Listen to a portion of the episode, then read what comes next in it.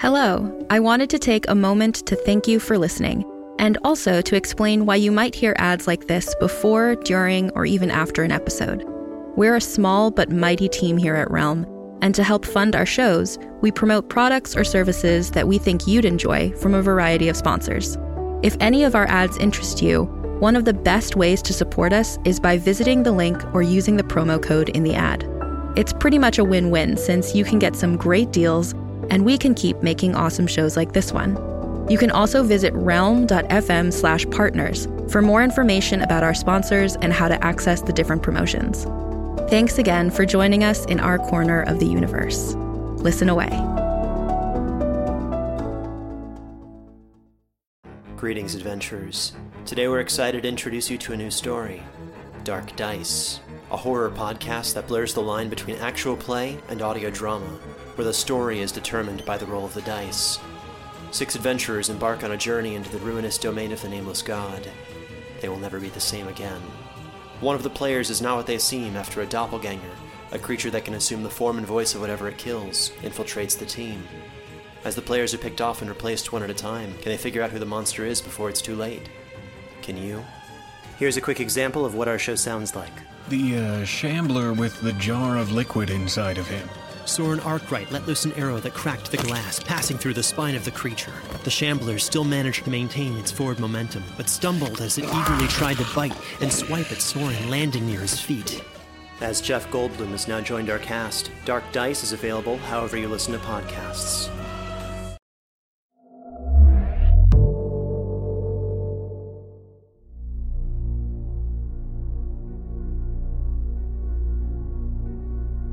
Hello, I'm Marco Palmieri, back again with Diana Pho, and we want to welcome you to the quinquagenary episode of our show, The Big Five O quinquagenary. Wow, that is that is a vocab word right there, and that is a milestone. It's cool because I feel like the show is finally catching up to me. Well, the show number is also about seven years old in dog years, which is practically immortal in internet years. Oh, I don't know how well, you want to do the math here. I, I actually don't want to do the math. I, I feel like, you know, that's that's about as far as I want to take it. Um, but I'm young at heart, and that's what's important. You know what else is old, though? A lot of the movies I like the grainy flicks of the 70s, the oversaturated color films of the 60s, the hokey horror and science fiction from the 50s. But I especially love the gloriously gritty black and white movies of the 40s. I could say there's a classic quality to 40s films, but there's also the restrictions of the Hays Code, so I personally don't see old films with rose colored glasses. Fair point, fair point. But all the more reason to be impressed with some of the films that came out of that era Casablanca, Citizen Kane, It's a Wonderful Life. It's also been said that this is a business where the buyer gets nothing for his money but a memory. But what if that memory haunts you? Indeed, this episode exposes the darker side of Tinseltown, I would say, where murder, memories, and celluloid collide. In her next story, an entitled Hollywood executive and ambitious young starlet make a film of a lifetime, but what they release has darker outcomes than they anticipate. So grab your popcorn and get comfortable as we present part one of Excerpts from a Film, 1942 to 1987, by A.C. Wise, narrated by Julia Nippon.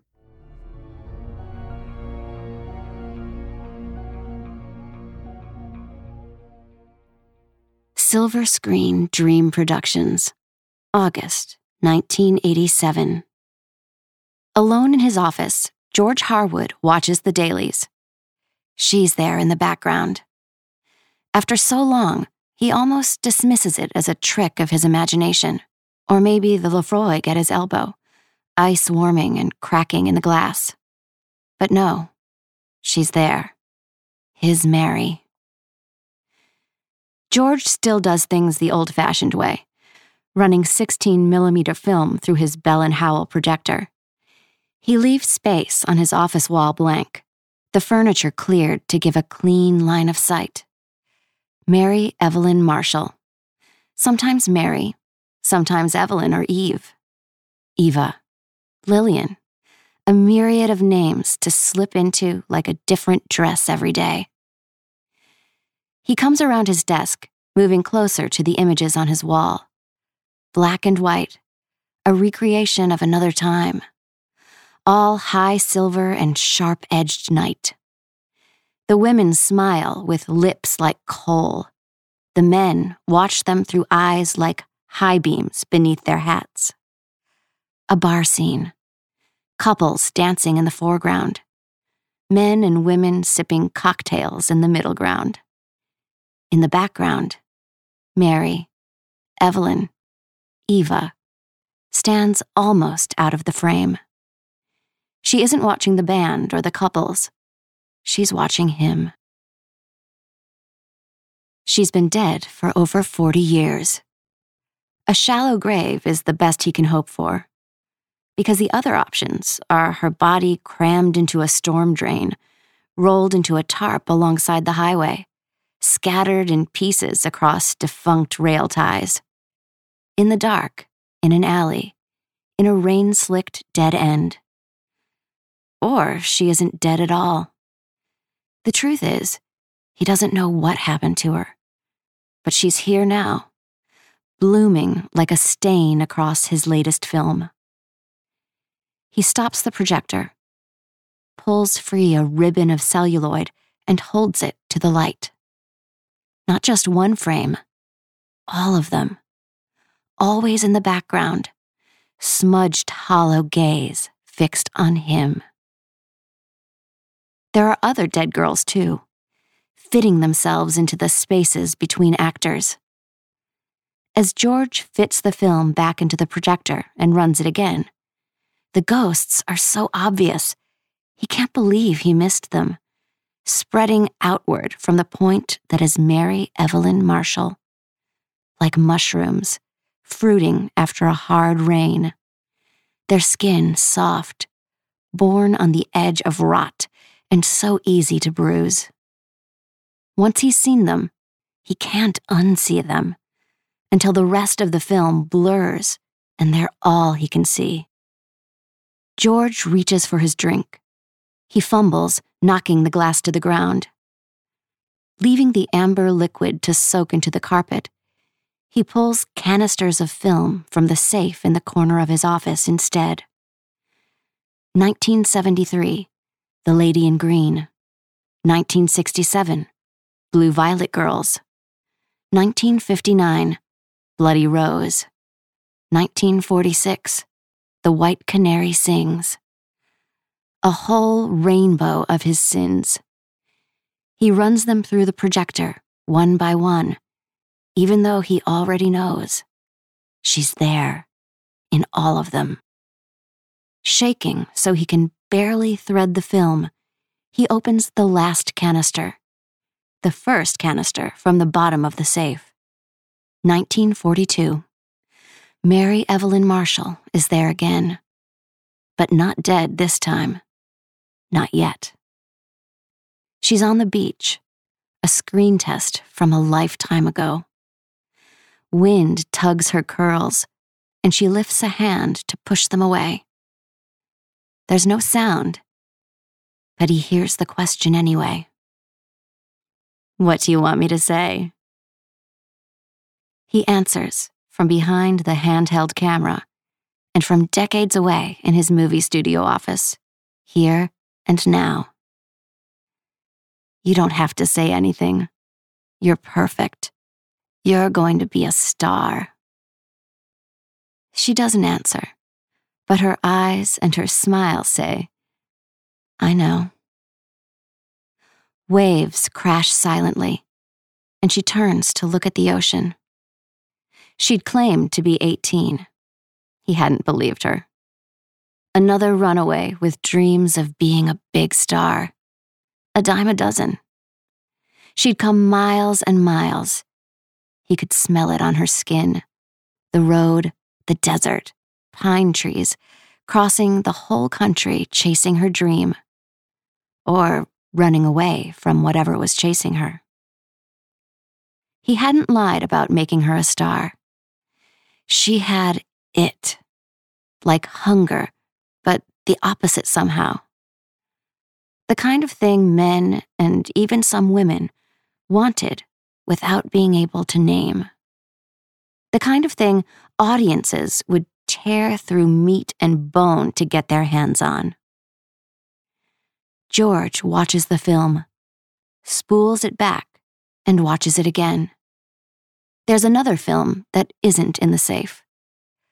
One that arrived nearly 40 years ago, wrapped in brown paper, delivered to his office with no return address. Amateur, full of skips and jumps, cutting off before the end, the last frames ragged and burned. He finished the job, putting the rest to fire, as if destroying the evidence could undo the crime. As if reducing it to ashes could bring Mary Evelyn back from the dead. It occurs to George, far too late, that the only kind of magic he ever needed was this watching his films backward to arrive here on the beach in 1942. This is his Mary. Better than resurrected, not yet dead, bright and terribly alive. She flashes her teeth as she flickers on the blank space of his wall, like she wants to devour the world. George smells the ocean, licks the tang of salt spray from his lips. I'm sorry, he whispers. He puts his face in his hands. It isn't enough. After 40 years, he finally understands. She isn't here for him. This haunting isn't about forgiveness or offering redemption from the cheap thrills he put on screen. She isn't even punishing him. All she ever needed from him was to see and stop trying to reshape her story and make it his own. The weight of it crashes down on him. George's chest tightens. Pins and needles tingle up and down his left arm. He's cold. It takes him a while to notice. That's always been the way. He never sees what's in front of his eyes until it smacks him in the face. Too late for apologies or goodbyes. His vision narrows, a pinpoint, a tunnel. He's not rushing toward the light, it's coming at him, a train. When it hits, the impact bruises across his entire body, and he goes down. His legs fold. He grasps wildly and gets only a handful of film canisters. They clatter to the floor, and he goes with them. Ribbons of film flutter and crackle, tangling in his fingers and around his legs.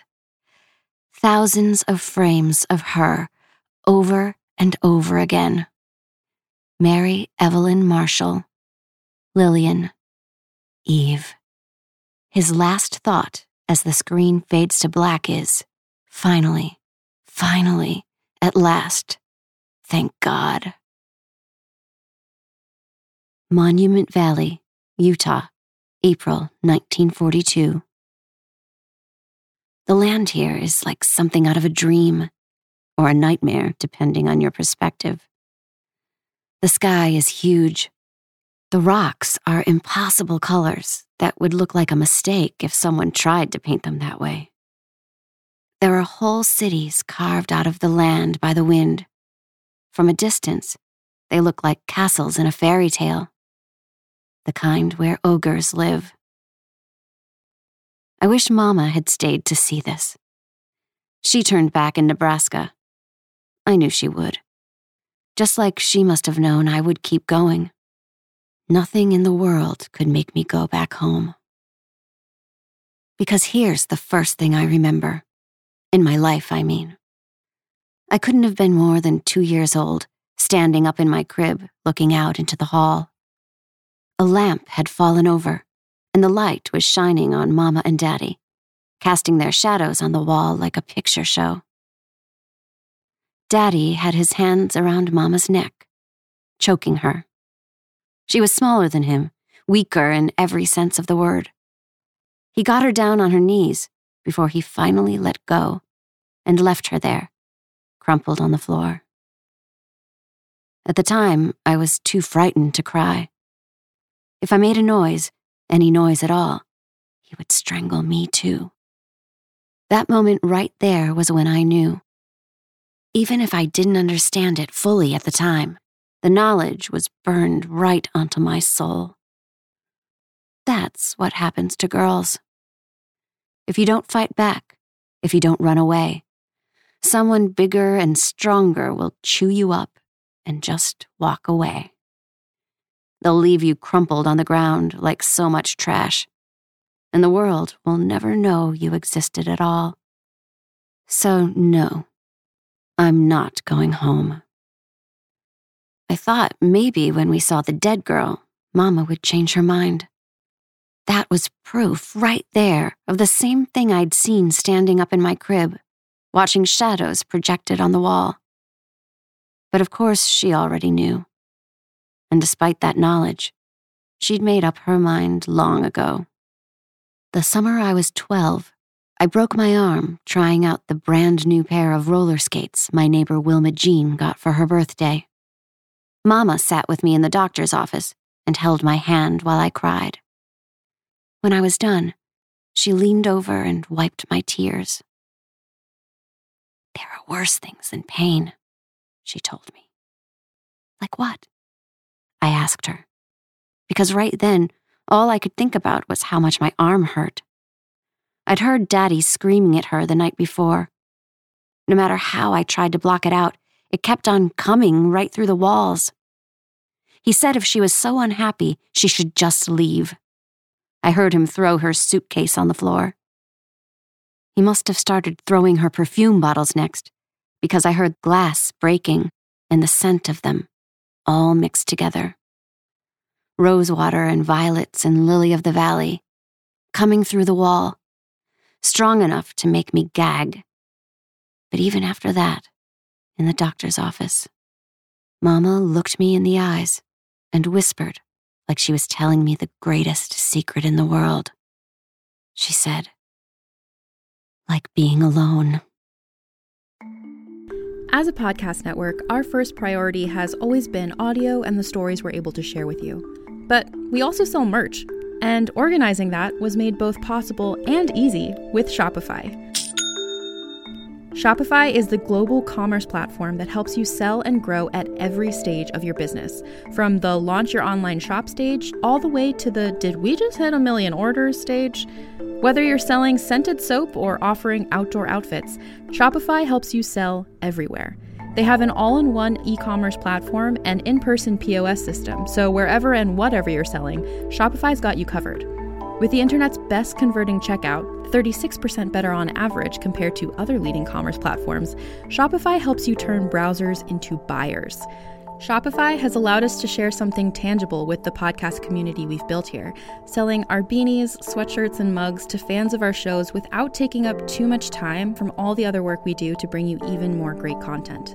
And it's not just us. Shopify powers 10% of all e commerce in the US.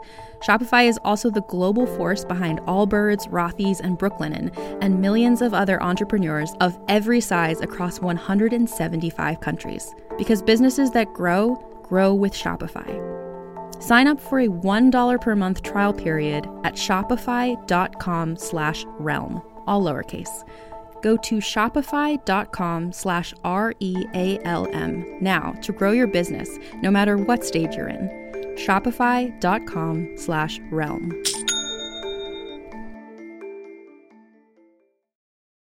Hey there, this is Justin Bartha. I made a funny new podcast, King of the Egg Cream. It has the greatest cast in the history of podcasts with actors like Lewis Black, I'm torn by my feelings for two women. Bobby Cannavale, You can eat it, or if someone hits you, you can put it on your cut. Melanie Lynskey, I wonder what these marvelous things are that look just like boiled chicken feet. Jason Ritter, I can break things and pick locks and kill people. Michael Stuhlbarg, The whole point is to inspire people that they should make themselves better. Ari Graynor, No, don't whet its appetite. What are you, an idiot? me, Justin Bartha, That's not just any egg cream, that's a Lemke's special. and all narrated by the hilarious Richard Kind. This is the story of Harry Dalowitz and how he rose from nothing to become New York's King of the Egg Cream.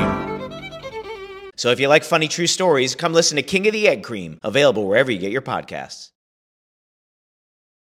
We first saw the dead girl in a little roadside diner just outside of Ogallala. We'd been driving all night.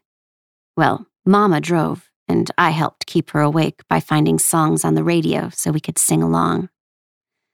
To her, we were still on vacation, on a lark of a trip to visit Cousin Joyce in Hollywood.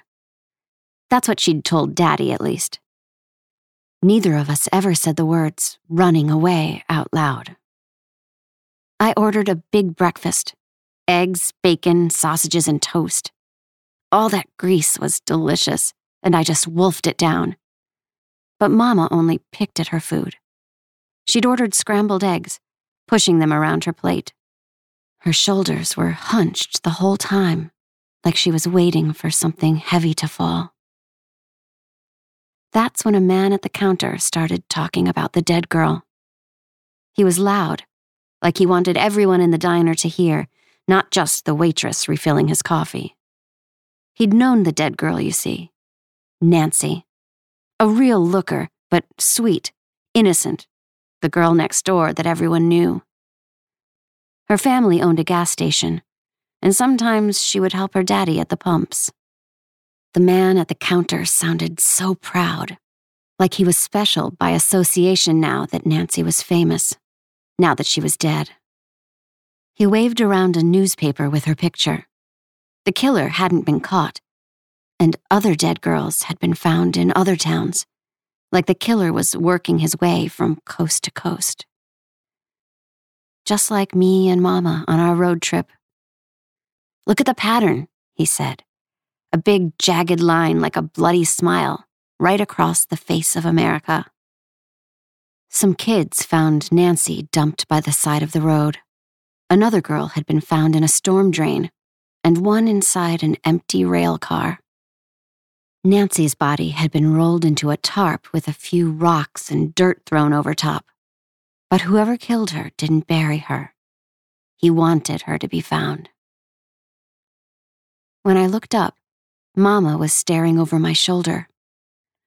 I twisted around to see what she was looking at, and there was Nancy, the dead girl in the booth behind ours. I don't think anyone saw her except Mama and me. And Mama looked down so fast, I knew she'd never admit it out loud. The thing about dead girls is once you see them, you can't unsee them. And you realize they're everywhere. If Mama admitted to this one, she'd have to admit what might happen to me, what might happen to her and she couldn't bring herself to do that. So she looked away, and I kept looking at Nancy. There were none of the cuts and bruises the man at the counter had talked about, but I could tell she was dead. She looked me right in the eye, and I knew what had been done to her. I touched Mama's hand so she'd have to look at me, but she pulled away like she'd been burned. I can't do this, she said. There were tears in her eyes. No matter how many times Daddy hit her, she didn't know how to be without him. I'm sorry, she said. She dropped money on the table. Then she was out the door. A plume of dust kicked up behind her wheels, and she was gone. I should have been scared or sad, but I was only relieved. All I could think as I watched her drive away was, finally. I know how it all sounds. How many girls run away with the same silly dream of going to Hollywood and becoming a star? But I'm not stupid. I have a plan. My cousin Joyce, the one Mama and I were going to stay with, She's had a few small parts in films. Not speaking parts, but she's up on the big screen. She can introduce me to people, take me to the right parties. And there are things a girl can do to get noticed at those parties. You see? Like I said, I'm not stupid. It isn't about being famous. Not really. The way I see it, The camera sees people in a way we don't see each other. The camera doesn't lie. Sure, there are movie tricks, but those are all man made. The camera sees what it sees, and it remembers. So that's me. That's my plan, my dream. I'm going to live forever up on the big screen. Grauman's Chinese Theater, September 1946. Cameras flash, pinning their shadows to the red carpet like the splayed out wings of a butterfly. This is it. Mary's screen debut, The White Canary Sings. George shouldn't be nervous. He's done this before. Mary, except she's Eva today, should be but she's perfectly poised, lightly holding his arm so he feels like he's the one clinging so he won't fall. Her curls have been tamed into gentle waves, lips red, teeth white, dress sleek, and heels impossibly thin. Yet she never stumbles, despite the champagne in the car on the way over. Her eyes are bright and hard, she smiles in a way that seems to light up her whole face. Only he knows she's baring her teeth. He stumbles right at the door, but Mary keeps him upright. She should let him fall. This whole thing has been a mistake, nearly four years from beginning to end.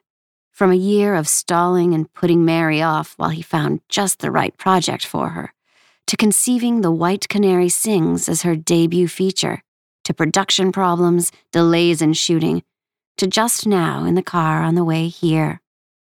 Three glasses of champagne for her, two of whiskey for him, his hand on her leg, the silky sheen of her dress under his palm, her head turning, her hand firmly lifting his and putting it back in his lap. We're not doing that anymore, George. I told you barely 20 to his 35, but she sounded like his mother, scolding him as a naughty child.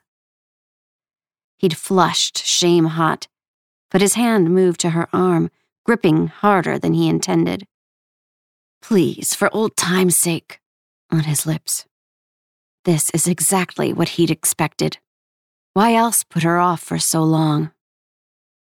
At the same time, he'd expected her to comply fold as she had when they first met at the party on the beach, the taste of salt on her mouth, and then his. In his mind, he was already guiding her to his lap, feeling the warm wetness of her wrapped around him, picturing her carefully reapplying lipstick afterward, smoothing her hair. She pulled her arm from his hand. No. Once more, final and firm. The ghost of his fingers remained, fading by the time the car pulled up in front of the theater. She hadn't even needed to dust on powder to cover the marks, like they'd never been there at all. He hated himself, and he hated her, the resilience of her skin resisting him, and the sickness roiling in his stomach with the aftertaste of whiskey and now she's guiding him into the darkened theater like a little boy who can't find his own way. They take their seats in the front row Mary, Eva, Lillian, Eve. The taste of all her names coats his throat as he glances at her out of the corner of his eye. She's rapt, sitting forward, waiting to breathe in the silver screen ghosts and hold them in her lungs. He might as well not be here at all. Except, no.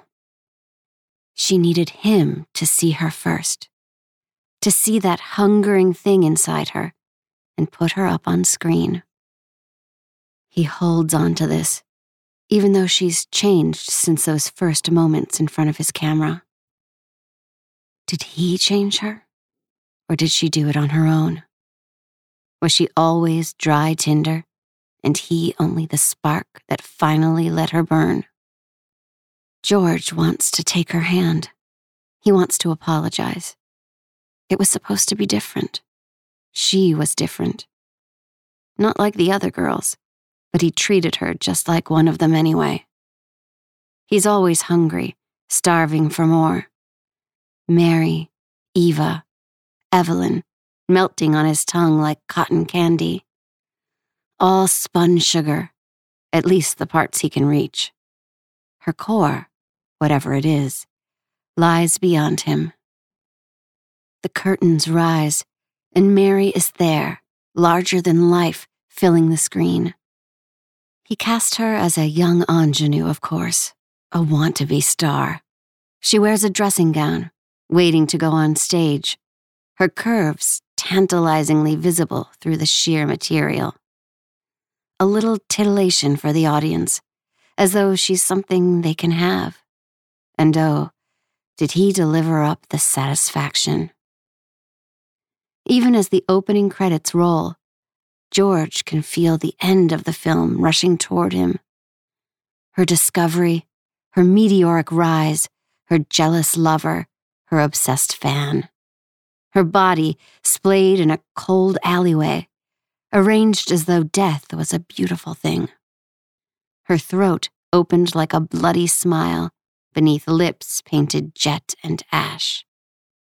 The curves of her still a buffet, her body an invitation for appetites of another kind. A cautionary tale and an object lesson. This is how we break our girls and make them tame. This is how we keep them fresh and young. This is what happens when you run away. It's all wrong. George bolts for the bathroom. He brings up whiskey and his breakfast from hours ago. He brings up guilt and bile and slides to the floor, resting his head against the wall. He killed her. He killed her because he couldn't have her. He killed her because he doesn't know what else to do with girls. His head pounds. Mary Evelyn Marshall is inside the darkened theater, watching herself up on screen, and he can't shake the feeling something terrible is coming for her. For him. Like a train barreling down a tunnel, and there's nothing he can do to stop it. Nothing at all. Hollywood Hills, May 1942. I'm up above the city, smoking. All the glamorous women smoke in Hollywood. That's what Joyce told me, so I figured I'd better get on board. I can see so many lights, and it's peaceful. I've never been this far from home. Back in Detroit, nothing ever changed. Here, the air tastes like rain and electricity and everything waiting to happen. There's a big party tomorrow at some producer's house on the beach. Joyce promised to take me. There's a swimming pool, and there'll be lots of alcohol and maybe even drugs. Joyce said I don't have to do anything I don't want to. She'll look out for me. She's lying, though not on purpose. The only person Joyce will be looking out for is herself. I don't blame her. We all do what we have to do. Girls like me, and Joyce even, we're a dime a dozen. There's so many of us, but there's only so much room we're allowed to take up in the world. So it's every girl for herself. I'm thinking of introducing myself as Lillian, just to see how it sounds. Anyway, the dead girls followed me here. Unlike living girls, ghosts don't take up any room. They can fit themselves in anywhere, spread themselves out, and multiply on and on. It's more than just Nancy. There are dozens of them now. It's like the man in the diner where I met Nancy said. There's a monster killing his way across the country. I guess I followed behind him and cleaned up the mess he made. This whole damn country is haunted every single step of the way. Silver Screen Dream Productions, January 1947. George looks up from his desk as Mary Evelyn barges into his office. She's unsteady. She's been crying. And he can smell alcohol on her. Something much cheaper and harder than champagne. As she slams a newspaper onto his desk. We did this, George. He recognizes the picture under the headline Killer Sought in Brutal Murder, Elizabeth Short. She's been all over every newspaper for days. Her mutilated body was found in Leimert Park just under a week ago. He looks up from the black and white portrait of the smiling girl with curls in her hair, the want to be star. It could be Mary Evelyn, but it isn't. Because she's leaning on his desk, her hands and fists shaking. We did this to her, Mary says. It wasn't supposed to be this way. The movie was supposed to help them, give them a face, a name, so people would finally see. What are you? He stands up, but before he can get the words out, her hand cracks across his skin, hard enough to leave the ghost of her fingers behind. Then she crumples, sinking to the carpet in front of his desk and putting her head in her hands. Her fingers muffle her words. We put it up on screen, my body in the alleyway, so people would see. George almost corrects her, telling her Elizabeth was found in a park, not an alleyway, and that some want to be starlet's death has nothing to do with her. The movie they made, The White Canary Sings, all they did was make a crime flick something to put behinds in seats and make a quick buck. But deep down, George knows it's a lie. He made a crime flick. Mary made something else. Despite his best efforts, on screen, she transformed. So Mary is right. This is their fault, even if he doesn't fully understand how. Movies are a special kind of magic, playing with make believe and blurring the line between real and unreal. Humanity is the other half of the equation. They have to be willing to believe, take the ghosts flickering up on screen into their very souls, and allow themselves to be changed. He looks at the newspaper again, the dead girl. He looks back at Mary Evelyn, Eve. So many names. So many girls all rolled into one. And the dead girl on the front page could be her. He pours a measure of whiskey from the bottle in his desk and holds it out to her, even though a drink is the last thing she needs. Mary downs it in two long swallows.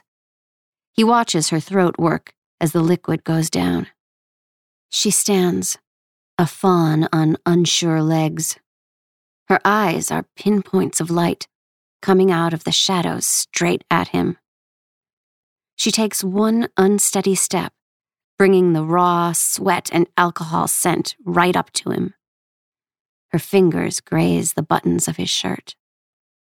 For old time's sake, her words slur. Her mouth lands hot on his skin and she murmurs words he can't hear against his throat. His fingers move to help hers, even though he wishes they wouldn't. In his haste, in his regret, his shirt rips, buttons scattering. This isn't about him. It's about Mary, and he's caught up in her wake somehow. He should say no. He should be stronger. But she's always been the strong one. She pushes him hard against his desk. Pain jars from his tailbone up his spine. Script pages and a letter opener and a heavy glass paperweight scatter. Every part of her is furnace hot, burning like a fever. George lets himself sink into the dark and the heat, the slick sweat of her, praying he'll fall all the way through to the other side where light will shine again. Hollywood Hills, February 1947. I saw her last night, Elizabeth Short. She came and sat beside me, and we looked out at the city together. I offered her a cigarette, the one I was halfway through smoking. She put it to her lips, took a deep drag, and I watched the smoke go right through her and swirl beneath her skin. Part of her was as blue as the sky above us. Part of her was silver, like a goddess up on the screen. Part of her looked just like me. That was only if I looked at her head on, though. If I looked out of the corner of my eye, I could see what had been done to her. The smile extending to the edges of her face, the cuts all along her body, the line bisecting her. I wonder if some mortician stitched her up before they buried her, tried to make her look pretty and presentable. Just like George cut up the White Canary Sings to make my death beautiful up on screen. Did someone do that to Nancy, too, and all the other dead girls? The world should have to see what happens to girls like Elizabeth and Nancy. They shouldn't be able to look away. All the dead girls without names stood behind Elizabeth. The girls who followed me across the country and stuck to my skin. Vague outlines in starlight, the way ghosts are supposed to be. Only Elizabeth was sharp and clear. I figured it out pretty quick. They made her that way.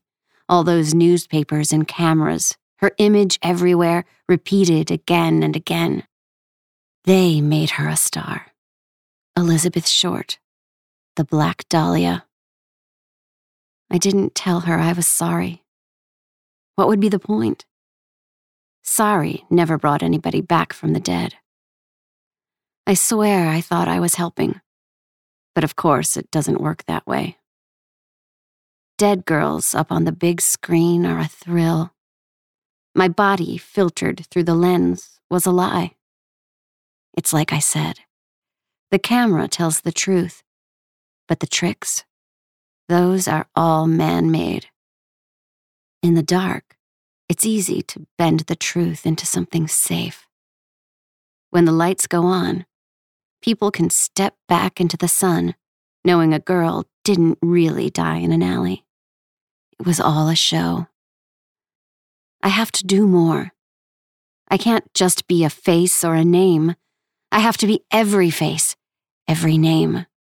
I have to be all of them in one.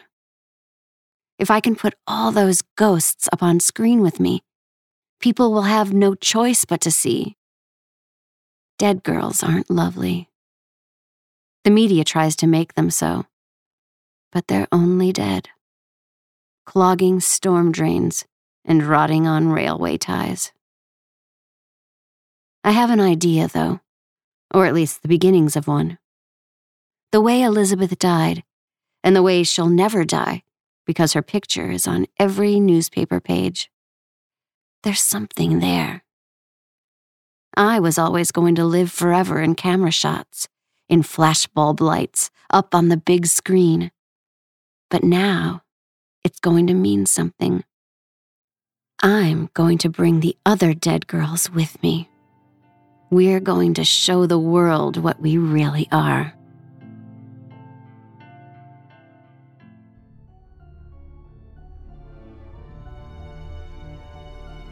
That was a very visceral, haunting ending to part one. And for a very dry sounding title, this story hits deep in so many places. Absolutely. And one thing I absolutely love about A.C. Wise's work is how she writes for the senses. Her love of language is evident in every sentence, and it I feel it touching every part of my brain. Yeah, and the use of excerpts from different time periods really kept my thought process just jumping around. I loved seeing George's end right at the beginning.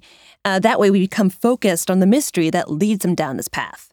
Oh, I love the nonlinear time jumps. They give the story an appropriately cinematic quality, even as they challenge the audience to keep up with the story. Yeah, I agree. And I I just realized the time jumps, they're kind of like when you're cutting tape. Totally. Stitching it together. Oh. That is actually brilliant. I just thought about that right now. yeah, I, I mean, I mean, she's you know literally editing scenes together that that you know uh, lead the um, listener and the reader in a very specific way. hmm And AC Wise does a brilliant job examining these parallels about death and violence and exploitation in the film world and combining that with our fascination of serial killers. And she really knows how to create terrifying atmosphere. There isn't a single moment of this story when I didn't feel anxious. And the second half will only up the ante. That's probably as far as we should take this discussion before we move on to part two in our next episode. And I, for one, can't wait to get to it. Thanks for being part of the show, Diana. Well, I'm unsettled, but also invested in seeing how the story ends. So, and if you're also feeling equally entertained and uneasy, please give our show a five star review wherever you listen to your podcasts. And if you suddenly start seeing ghosts in the movies you're watching, do yourself a favor, just listen to podcasts. Until next time, pleasant nightmares. You're listening to Stories to Keep You Up at Night, created and produced by Realm, your portal to another world. Listen away.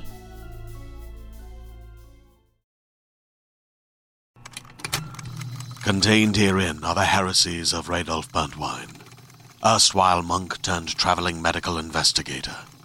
Join me as I uncover the blasphemous truth of a plague ridden world that ours is not a loving God, and we are not its favored children.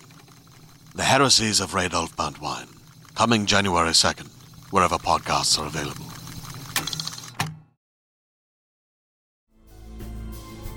Stories to Keep You Up at Night, Episode 50, features excerpts from a film by A.C. Wise, hosted by Marco Palmieri and Diana Pho, performed by Julia Nippon. It is produced by Marco Palmieri and Mary Osadolahi, associate produced by Alexis Latshaw, and executive produced by Molly Barton, Julian Yap, and Marcy Wiseman. Audio produced by Tide F Studios. Additional editing by Angela Yee. Original theme by Hashem Asadolahi, featuring drummer Andrew Niven and mixed by Max Kuttner. Cover art by Kendall Thomas. Find more shows like Stories to Keep You Up at Night by following Realm on Apple Podcasts, Spotify, or at realm.fm.